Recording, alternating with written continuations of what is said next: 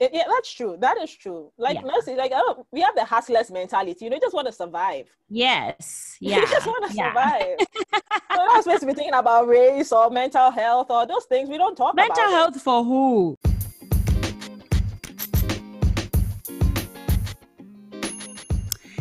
Hello, everybody, and welcome to B Squared C, a podcast celebrating the stories of women of color in the corporate world. I'm your host, Nancy, and I hope everyone is safe and sane wherever you're listening to this from. This week in my guest chair, I had Emma Kwenu Smith, who is one of my favorite people in the world. Emma is Ghanaian, but she's currently living in the US, having moved there just over two years ago to pursue her MBA, which she got at my alma mater, by the way, University of Michigan. Go blue to all the Wolverines out there. Amongst other things, we talked about Emma's um, experiences moving to America, being a Black immigrant in America, especially in the last few months. And we also talked quite a bit about her approach to her career, which she does in a very introspective way that I admire so much. You see, Emma follows her impact where she chooses roles and opportunities that allow her to explore different angles and different ways in which all of the sectors she has been in can contribute to solving the same socio-economic problems. Emma and I are friends who talk to each other regularly, but I learned so much more about her in this interview than I knew already. And it made me appreciate her more and be thankful to have her in my circle. Have a listen to Emma's story. Emma, hi. hi, Nancy. Thank you so much for having me. Welcome to the pod. Welcome to B Squared C. Thank you, thank you. But wait, before we before we go on, I also want to just really acknowledge what you're doing. Oh, I think okay. that it's yeah, I think it's important uh, to have spaces where where women's voices, especially Black women, where our voices can be heard, and we don't have to have like a high status in a company or anything. Mm-hmm. Just by virtue of our, our, identity, we have a voice. Mm-hmm, mm-hmm. And it's important to have spaces like this where our voices will be heard. So thank you for also doing this and thank you for having me. Ah, and thank you for agreeing to come onto the pod and share your story with um, B Squared C listeners today. Okay, I'm excited. Okay, before we get too far, I would like I would like you to actually introduce yourself with like three pivotal or significant experiences from your story that um, really are like, this is Emma? Oh yeah, definitely. I can just jump straight into it. Um, so first thing is that my identity as a first generation college student and grad student is really pivotal to who I am, right? Okay. So growing up, my parents they didn't go to college. They never mm-hmm. did. Um, but they were very particular about me having access to fairly good education and they mm-hmm. devoted a lot of time to make this happen so i remember when i was very young my mom was very particular about my english mm-hmm. god she was on me all the time you know and this and, is growing up in ghana oh yes growing up in ghana so right. yes growing up in ghana uh, my mom did that and then my dad was also very particular about me building up my math skills so my dad often told me that, hey, Emma, the foundation is everything. You know, when you're able to make sure that the foundation is good, building up on it is never an issue. And so that was the same mentality that they applied to my education. Right. And so, yeah, when I do look back at all the experiences that I have had in Ghana, being in the US, I realized that I've always had this incremental exposure mm-hmm. that wouldn't have been possible if the foundation hadn't happened. Right. Yeah, so I recently graduated from the University of Michigan, um, the business school, School yeah, of Business. Go blue, go blue. Go blue, go blue. Thank you, Nancy, for hooking me up. Yes, I got you, sis. so, I mean, when I look back at even this journey of just graduating, you know, from such top 10 business schools, I just look all the way back that when I was young, Mm-hmm. My family, my parents invested a lot in me, and and it means a lot. And so when I think about impact and when I think about legacy, I think I also want to be this person to other people. Mm-hmm. Well, I can't be exactly the same person, but how can I also create spaces in education and human capital development where people can be the best version of themselves and where people can also get exposure right to right. help them pursue yeah, pursue the best opportunity. So that's number one. But the second part is that I'm passionate about social impact, but also impact is broad. But when you narrow it down, for me, I'm more particular about education and, and human capital development because mm-hmm. of my background. And so right. I am a serial volunteer. Girl, I've, I've volunteered for more than 30 organizations since I was a teenager. And at a point, I also started my own nonprofit in mm-hmm. EdTech, where we okay. developed this platform so that people can donate books to, to kids in shelters. And, and it all ties into my identity and it's really shaped my career choices significantly mm-hmm. and, and, also my ambition. It's really core to who I am. Yeah, yeah. I love and, that. Yeah, let's see. So there's the third part of it too, is that I'm I think I'm very driven by my core values. So okay. I always look at my core values in two folds. Like the first one is being authentic and being true to yourself. Um, and the second one is just having respect and compassion for other people. Mm-hmm, so, mm-hmm. with respect to being authentic and true to yourself, like I have always chosen unpopular paths, especially in business school. Um, mm-hmm. Last year, I remember I felt the pressure the most because I had a lot of friends who were going to all these huge companies to do their internship, like right. Amazon and Microsoft. And then I decided to take the path less mm-hmm. traveled and go right. to this tier three city in India and work with an unknown early stage startup. Wow. That was focusing on how to um, develop entrepreneurs in the region. And I realized that I just wanted to be true to myself. There's a lot of pressure, especially in business schools, to, to kind of go the route where everybody's going. Right. And especially if you're an international student too. Exactly, Nancy. Yeah. Exactly. It, it, actually I had people sit me down to say, hey, you just got here. Think about doing your internship for, for a big company so I can get a full-time offer. Mm-hmm. And that's it's that's it's it's a legitimate um it's a legitimate and a fair legit, yeah. kind of way of managing risk, you know. Exactly. Especially with all that is going on in, in the immigration um system right now. So it is, but then I also realized that you know what, I have to be true to myself, mm-hmm. and I have to at least I owe it to myself to at least try something that I like. And if it doesn't work out, I will deal with the consequences of it. Mm-hmm, mm-hmm. You know, so and and I have dealt with the consequences of, of it. So that's one part of it, and I think the second part is just being very respectful and being very compassionate. Mm-hmm. It's, it's hard being here, you know. Of course, it's hard being human Mm-hmm, so I think mm-hmm. the least we can do is to just be compassionate to others and also be compassionate to ourselves. Yeah. Yeah. So I think these three things, but I think these three things are really key to to who I am as a person today. I love them. I I love that you shared this much with us already. Let's let's get a little more into your experiences. So this is your first time. The last few years have been your first time in America as well, right? When you moved to come to business school. That is true part of what I've been doing this whole season is asking people, checking in with them about how they felt the last few months being Black in America. Uh, what has that been like for you? For context, I moved from Ghana to the US exactly, I think, two years and one month ago. Yep. Um, just for business school. So very, very unfamiliar with this. I haven't even been here before, you know, and I've been in Ghana my entire life. And so I come here, go through go through um, the business school education, and also to be fair, was a bit of a bubble. And right. then this mm-hmm. year, this year is just a spillover. So many things are happening, especially with regards to being black. And honestly, I think first of all, it's been a huge learning experience for me. Mm-hmm. It's been a huge learning experience for me. Coming coming from Africa or coming from Ghana, we we don't have any conversations around racism. Right. Sure, we do have the sister, which is colonialism, and mm-hmm. then neo-colonialism and then colorism that we mm-hmm. have to deal with. But issues around race never came up because we all just look the same. Right, right. Right. And so you come here and then you realize that, you know what? I am not this, I'm not used to having my blackness being a big part of my identity. Right. But then, in the wake of everything that's happening, if the police stop you on the street, they're not going to ask, "Hey, Emma, are you African African? Are you Afro Portuguese? Are you Afro German?" No. All they see is the black. Right.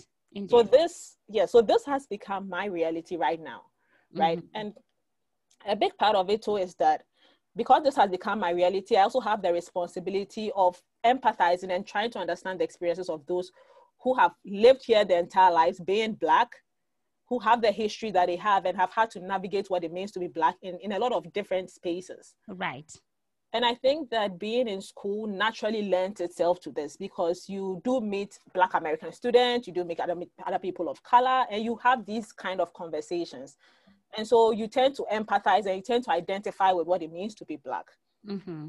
The other side of this too is that I spent some time this year with uh, my uncle and his family in Virginia. Right. But it's also a very interesting experience that shaped me in the sense that within the Virginia, DC, Maryland area, anybody who, who is very familiar with the DMV area, they have huge mm-hmm. African populations. Right, yes. Um, especially those who are immigrants who came directly from, from part of Africa. And in interacting with people and then in just observing what's happening, you realize that sometimes we tend to live in a bubble. So right. some of the experiences I had, like we are in the US, but then it's almost as if we are living in Ghana and we are in this bubble, just that geographically we are in the US. Right. And right. this bubble means that we don't empathize with what it means to be Black. Mm-hmm. Two, we have been very conditioned by all the stuff that the media has been throwing at us from back home. Right. And three, we have not fully explored the spaces where it means to share Black experiences. Right. And so you meet people who are living here for a while, but then either they do not care or they still have very myopic views about what it means to be black. Right. But when right. the police stop you, they are not gonna ask, "Hey, are you from Ghana? Are you from?" They don't. They don't care about it. No, no. You just going to be black. You're just going to be black. That's right. it. It's just the skin, the skin color that they see. So there's really an opportunity for us to kind of work across these these divides you know and then and then try to empathize with what it means to to be in a climate like this right yeah but aside that i also think that a huge function of all of this is that like at least based on my experiences being in ghana it was always survival mode you know mm-hmm. you gotta just work make money feed your family you gotta just work make money feed your family so it kind of numbs you to all these other issues that are happening especially when it comes to identity right one even though you're black, you don't connect with it. And two, you are just in that survival mode. So right. you find a lot of people just saying that, you know, what, just do your work. Don't think about navigating race at the workplace. Do your work, get paid, come and take care of your family. Do your work, get paid, come and take care of your right, family. Right, right. well, because yeah. the problems you're navigating there are very different, right? Exactly. More like socio-economic, yeah, that's true. That is true. Like yeah. like oh, we have the hustlers mentality. You know, you just want to survive. Yes. Yeah. you just want to yeah. survive. We're not supposed to be thinking about race or mental health or those things. We don't talk about mental health it. for who? Thank you, Nancy. You just want to, you just want to get food. You know, you just want to survive. You just want to hustle and survive. So, I mean, there are a lot of factors around why some immigrant populations haven't come around to the issues of of of racism and of being very active or being very mm-hmm. vocal when it comes to these issues. I think there's an opportunity for us to also find experiences where we can share what it means to be black, whether right. you're from African or whether you're African American, and then find a way to work collectively to kind of deal with these injustices that we see in the society. Right, right. And I also like what you mentioned earlier, right? You talked about empathy because empathy is really the bridge for us to understand each other's experiences, right? Even if you're not fully um, in them or you don't fully identify with them, that's literally the biggest bridge we can cultivate. Exactly. So um, it's exactly. such an interesting phenomenon. Wow! So you've had an eventful couple of uh, of months. I know there was a lot of learning and relearning to be done honestly and and i'm very i'm not there yet. I don't think mm-hmm. anybody's fully there yet especially when they are an immigrant like myself but yeah. I think that there's a lot of opportunity to also just tap into what's happening and use that to learn you know yeah and yeah the way you think yeah. That's great. Okay okay so let's go into your career actually. So you're passionate about education and technology. Let's talk about your experiences thus far in this um in this area yeah okay definitely i am passionate about education and technology but not because they are an end within themselves you know i think the goal is that we want to attain some level of social economic development. Okay. Okay. I mean, it's not enough to be educated, right? Like if you're educated, it has to reflect in in in the kind of status that you have, in the exposure that you have, in the kind, you know, it has to that there has to be something that shows for it. Okay. And so okay. yeah, it's not just education itself, but it's it's where it leads to. And so when I think through my experiences, I think being in I I was part of this group called Sponsorship for Education Opportunity. It's called SEO. Yeah. Mm-hmm. I don't know if you've ever heard about them, but they find a way to bridge the gap between academics and then world of work. So when people are transitioning from college into work, they kind of prep them for it. So I was very fortunate to be part of that um, organization when I was in Ghana. Yes, yes when I was in mm-hmm. Ghana, right after college. So I was very fortunate to be part of that um, experience, and then it really, it really spoke to the impact of how nonprofits can have some work to do in the space where, where government is inadequate because government right. doesn't care about your transition from from college into the right. world of they, they, and they should care but uh, it's they the, should not on the agenda exactly there are so many things for government to do so it, it really opened my eyes to how nonprofits can work in the space and so because of that i also consciously started taking up um, different roles aside my everyday work mm-hmm. where I mm-hmm. can contribute to this space. So for three years before coming to business school, I also taught at um, a local educational institute. I was teaching okay. young girls. Um, was basically around literacy, and you could see the impact of some of the lessons that that we made that we, we talked about or some of the impact of, of the things we discussed on the way they also look at the world on the way they think about their future. Right. And it really made it really resonated with me so much that when i thought about coming to business school i was like i need to i want to work in this space. Mm-hmm. i want to work in this space. Um, and so those two were very pivotal to how I thought about my career. And then when I come to business school as well, pursuing that opportunity that I talked about, um, right. um, working with a startup in India, it also opened my eyes to the space of how we can all work together for impact. Mm-hmm. I think more recently, um, I've realized that there isn't one a, a silver bullet or a one approach to dealing with developmental issues and dealing with education and dealing with human capital development. Right there's a space for each of us to to to be in so nonprofits are not the only solution government right. is not the only solution there's mm-hmm. a place for civic society there's a place for private companies because mm-hmm. when when private businesses enter into markets like ghana or like zimbabwe when they enter into market like that they employ people mm-hmm. they taxes you know so there's a lot for us to do in this space to be able to contribute to development so I have shifted my focus from a nonprofit angle to businesses a bit to try to see how businesses also play a crucial role when it comes to impact, especially mm-hmm. in emerging economy since I'm from Ghana. Right, right, right, right, right, right. So that's how you landed uh, in the current role that you're in now for just a few weeks exactly. at Facebook. Congratulations, by the way. Thank you, Nancy. Thank you. Really appreciate it. It's it's you know that trying to get a job has been such a roller coaster you know? I know i know it's uh, it's been that kind of um, pressure for you. But let's talk about how you got to this job actually. Oh yeah definitely. So i have talked a lot about uh, impact and i've talked a lot about some of my work in nonprofit but i haven't talked about what i used to actually do what is on my resume as well you know? Yeah. My day to day. So I mean, after college in Ghana, um, I started working at Airtel Ghana. Mm-hmm. Um, it's a mobile network operator, and I worked a lot with our distributors. We were selling um, call cards, and then we're selling devices so people can stay connected. Mm-hmm. Did that for a bit. Um, realized I had reached the end of my learning curve, and so I transitioned into marketing and advertising. I wanted okay. the opportunity yeah, to work in like a more fast-paced environment and work on different projects at a time. Mm-hmm, mm-hmm. So I worked with them for a bit. I got to work in their Ghana office and then a bit in their Liberia office. Mm-hmm. And especially in Liberia, like you really got to see the impact of what having the internet can do to people, you know? Right. Because Liberia has had a very tumultuous past. Yes. Civil wars, an Ebola outbreak. Mm-hmm. So people fled the country when all this was happening. You know, the whole right. Taylor story, it's, it's a lot.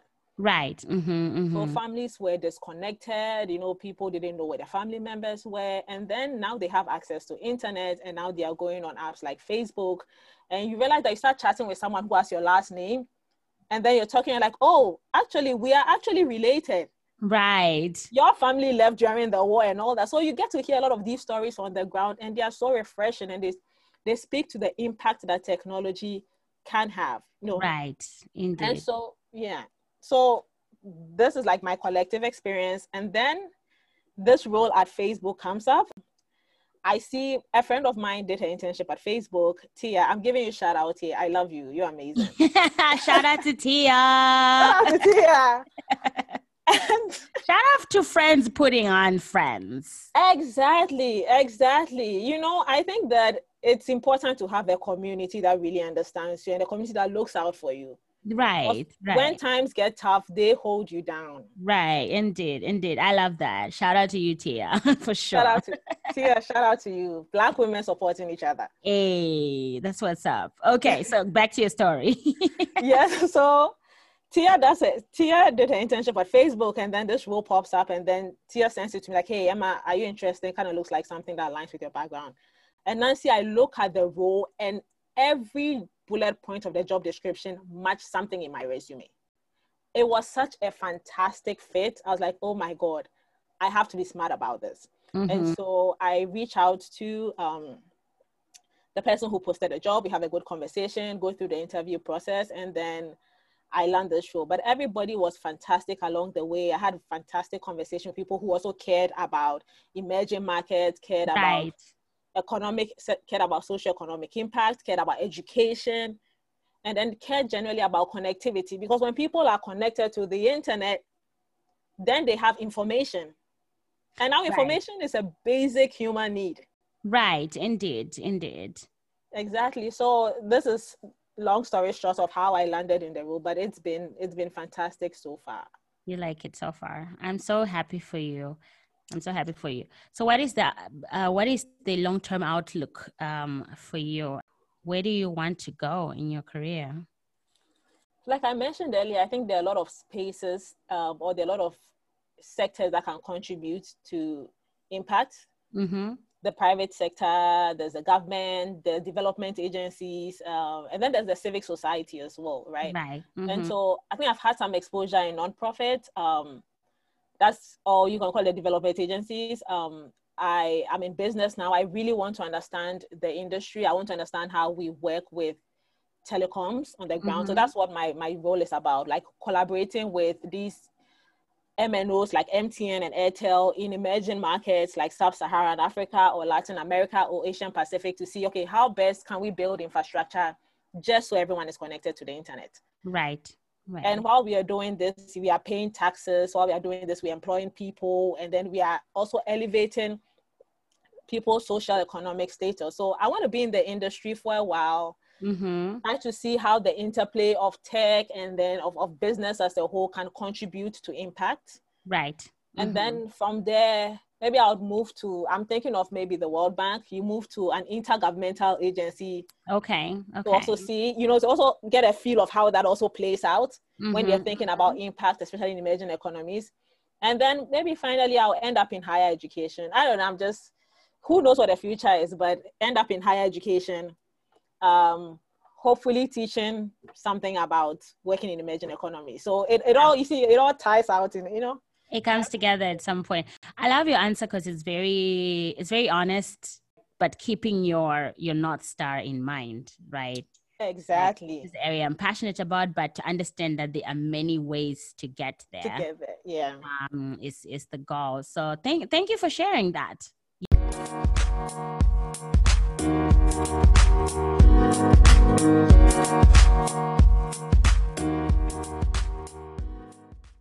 You know it's actually yeah it's, it's it's pretty honest. So in the experience of like moving to america that we just talked about a while ago that must have been very challenging for you. Oh, Nancy, it was, it was such a roller coaster. it was it was it was it was hard. I'm not gonna lie about it. It was very hard. I think that back at home when you want to come to school i mean the biggest thing you think about is how am i going to pay for tuition? It's just the money you know? You don't think about all the softer sides of it that i'm transitioning from one culture to another i'm leaving my community here i'm going into a new community i have to adjust to a new education system. Like it's back to that survival mode right? Like how do i pay the fees? And when i get there i figure it out. Mm-hmm, mm-hmm, mm-hmm. and so I had that same uh, mindset when I got here, but then when I got here, I mean, the culture shock just threw me off. Like I'm talking to people and people don't understand me. And I'm mm-hmm. like, but why? I speak good English. you know, like, why don't you understand me? And it's it's it was, I, I never I never thought this would happen. Sometimes mm-hmm. I have mm-hmm. projects. So su- people, subtle things like that. Very subtle things like that that you almost never think about. You know, you have right. you have a group work with people and then you use British English and then after that people go look through the document and change all your British English, American English, like little things like that, even adjusting to the the the teaching, the style of teaching, you know, mm-hmm, mm-hmm. asking you questions on the spot, expecting you to think on your feet and so it was very different, but I think a huge part of it was also dealing with imposter syndrome that comes with it, you know. Right, right. Mm-hmm.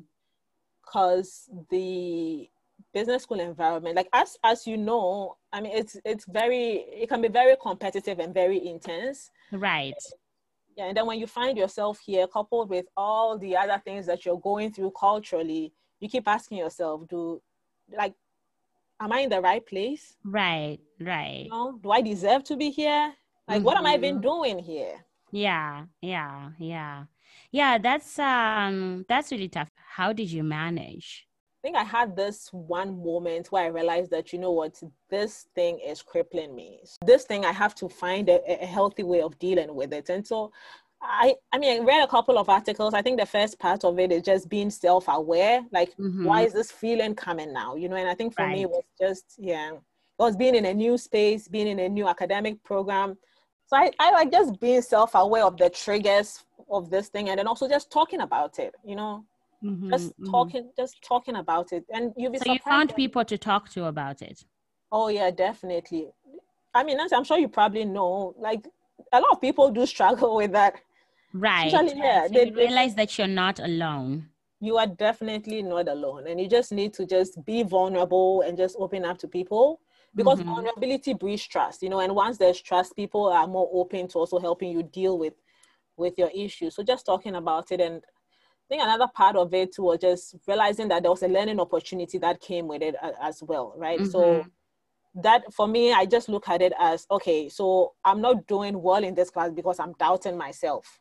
I'm like, okay, this is a learning opportunity for me to learn how to undo these feelings or manage these feelings. Right. And then just get get on to what you have to to get on to. And so I think it's I mean it's it's what it is. There's a lot of research that talks about how imposter syndrome never disappears, but then it mm-hmm. comes in like ebbs and flows. Right. Um, and then we live with it till we die. I don't know how true that is, but I think that at the core of it, just being aware of it is key and mm-hmm. recognizing those moments when it appears and then knowing how to manage yourself in those moments as well. Right, right. Good. And you got, you triggered me on something else. So I guess the core of imposter syndrome, the whole experience is about belonging, right? Mm. It's like really walking into spaces and feeling like you belong. And obviously, it's a hot topic in the last few months, uh, but also in the corporate world. Um, I know you haven't had that much time yet. How do you see that playing out? What do people need to do to foster belonging? For me, honestly, I haven't found imposter syndrome to show up at work yet. Also because, you know, like you said, I mean, I'm, I'm new at this role. Mm-hmm. But one thing that I can say has truly helped, at least with dealing with it before it comes preemptively, is that I have an amazing manager. And right from the bat, she she told me, "Hey Emma, you're working at Facebook, you're working with a group of people who are incredibly smart, have gone to the best schools, like they do amazing stuff. And so those feelings, they are bound to come, they are bound to come up. And she right. talked to me about her experiences as well. And she, she shared a couple of resources with me internally that, hey, if these feelings come up, these are some of the ways that you can deal with it. And okay. I think that, okay. yeah, and I think that the, the HR uh, folks have also done a fantastic job at having sessions around belonging, around imposter syndrome, around who to talk to about it. We've had these conversations ahead of time that um, I think I have resources mm-hmm. kind of deal with these emotions when they do come up. And I know they are going to come up. I'm actually kind of waiting for them to pop up and then mm-hmm. try to squash them, you know. Before you get there. yeah, mm-hmm. exactly. Mm-hmm. Okay, so if I'm hearing you correct, uh, I think having uh, supportive managers or who managers who actually understand and are empathetic uh, is one thing that can really help with belonging, and another is having the spaces exactly. um, and resources ready for to help people combat, you know, um, when they feel negatively in some ways. That's true. That's good. That's good. Emma, what is your hype up song? Oh, so Imagine Dragons, Believer. Okay. But why that song though, specifically? Oh, one Imagine Dragons, absolutely fantastic. I'm obsessed with them. No shame here. Okay, okay. Secondly, I mean, their song, their songs revolve around these themes of how people, um, you know, you're growing up, people keep pushing down your dreams, like and then you have to hustle and then you realize that you know all those negative moments they're actually motivation right so yeah so the key line of of of the song i just talked about says pain you made me a believer you know mm-hmm. and i mm-hmm. think that's very heavy and it's very weighty like yeah. what can you learn from very pain deep mm-hmm. yeah it can, mm-hmm. it can make you a believer in yourself right so, right it sounds a bit corny, but but I I like it. No, I love it. I love it. Thanks for sharing that. Emma, if you would describe yourself in three words, what would those words be? Okay, I would go with curious, mm-hmm. empathetic, empathetic, maybe teachable. You know, I'll go with teachable. Teachable. Actually, I agree with these words about you. Yeah. Yeah, I agree okay. with that. I think they're they're pretty close to to who I know you to be um yeah. as well. Okay, that's great. Well, to close us off, Emma, what two pieces of advice would you like to leave other women of color um, out there in the corporate world? Well, I think the first one is just around being bold. You know, I mm-hmm. had a conversation with with someone in the last two weeks that and she talked about how when we are young, you have all these dreams and you don't think about constraints. Mm-hmm. But the minute, as you start growing old and as you start living, I mean, this is a function of life. You start thinking about resource constraints and you start limiting yourself. Yeah, and your experiences also. Exactly. But the thing is that Nancy, if you have a big dream and you're going to tell your friends or you're going to tell your family, people are going to find ways to limit you already. Why should you do that for yourself?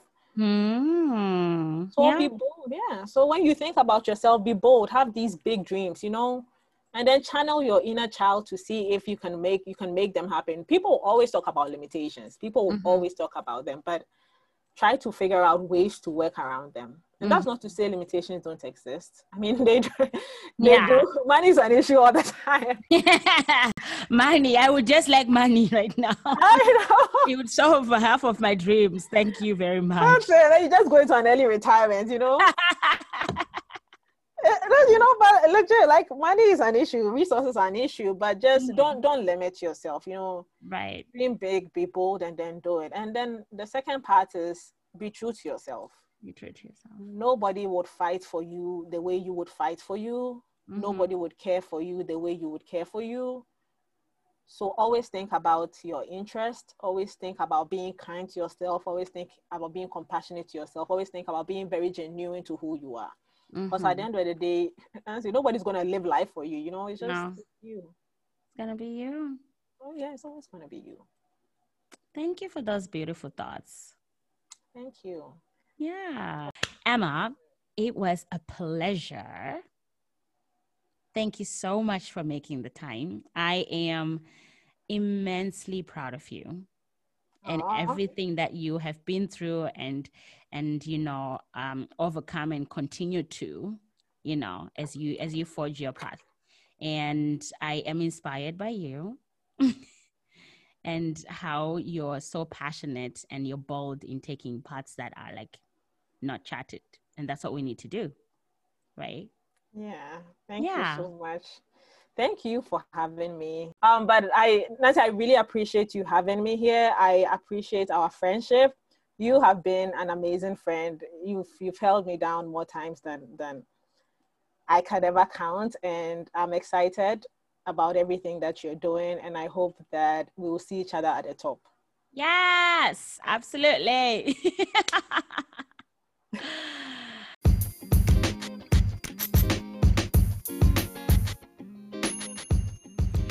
Thank you so much for listening to Emma's story. I hope you are as inspired by her as I am. I would love to hear your thoughts on this episode, on all the things Emma and I talked about. Um, please come over to the B Squared C Instagram and LinkedIn page and leave your comments or just DM me. And wherever you listen to this podcast from, don't forget to give us five stars and share, share with your friends and family. Next week, I'll be reflecting on a theme or two from the conversation with Emma. Until then, I am your host, Nancy. Be safe, be empowered, and stay inspired.